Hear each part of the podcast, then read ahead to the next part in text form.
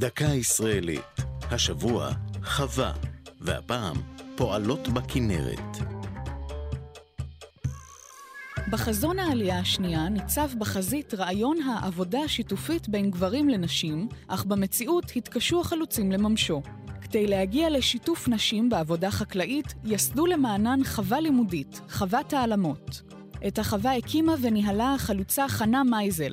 ב-אלף תשע מאות ואחת עשרה קיבלה מהקרן הקיימת לישראל חלקת אדמה מול חופי הכנרת, שם החלה להכשיר את שש תלמידותיה. הן התמחו במלאכות חקלאיות ובבוטניקה, ועבדו בלול ובמשתלה ביום עבודה שנמשך שמונה עד תשע שעות. העבודה התאימה לפועלות כי לא הצריכה כוח גופני, אלא מיומנות. בערבים למדו בחוות הפועלות עברית, ובשבתות יצאו לטיולים בטבע.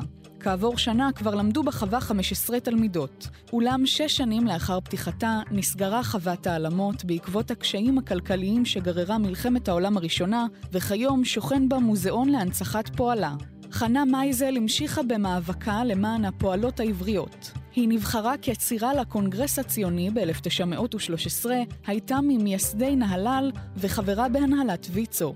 ב-אלף תשע מאות עשרים ושלוש הקימה את בית הספר החקלאי לנערות בן הלל, הנקרא כיום על שמה. זו הייתה דקה ישראלית על חוות העלמות. כתב יואב אונגר, ייעוץ הפרופסור מרגלית שילו, הפיקה אינבל וסלי.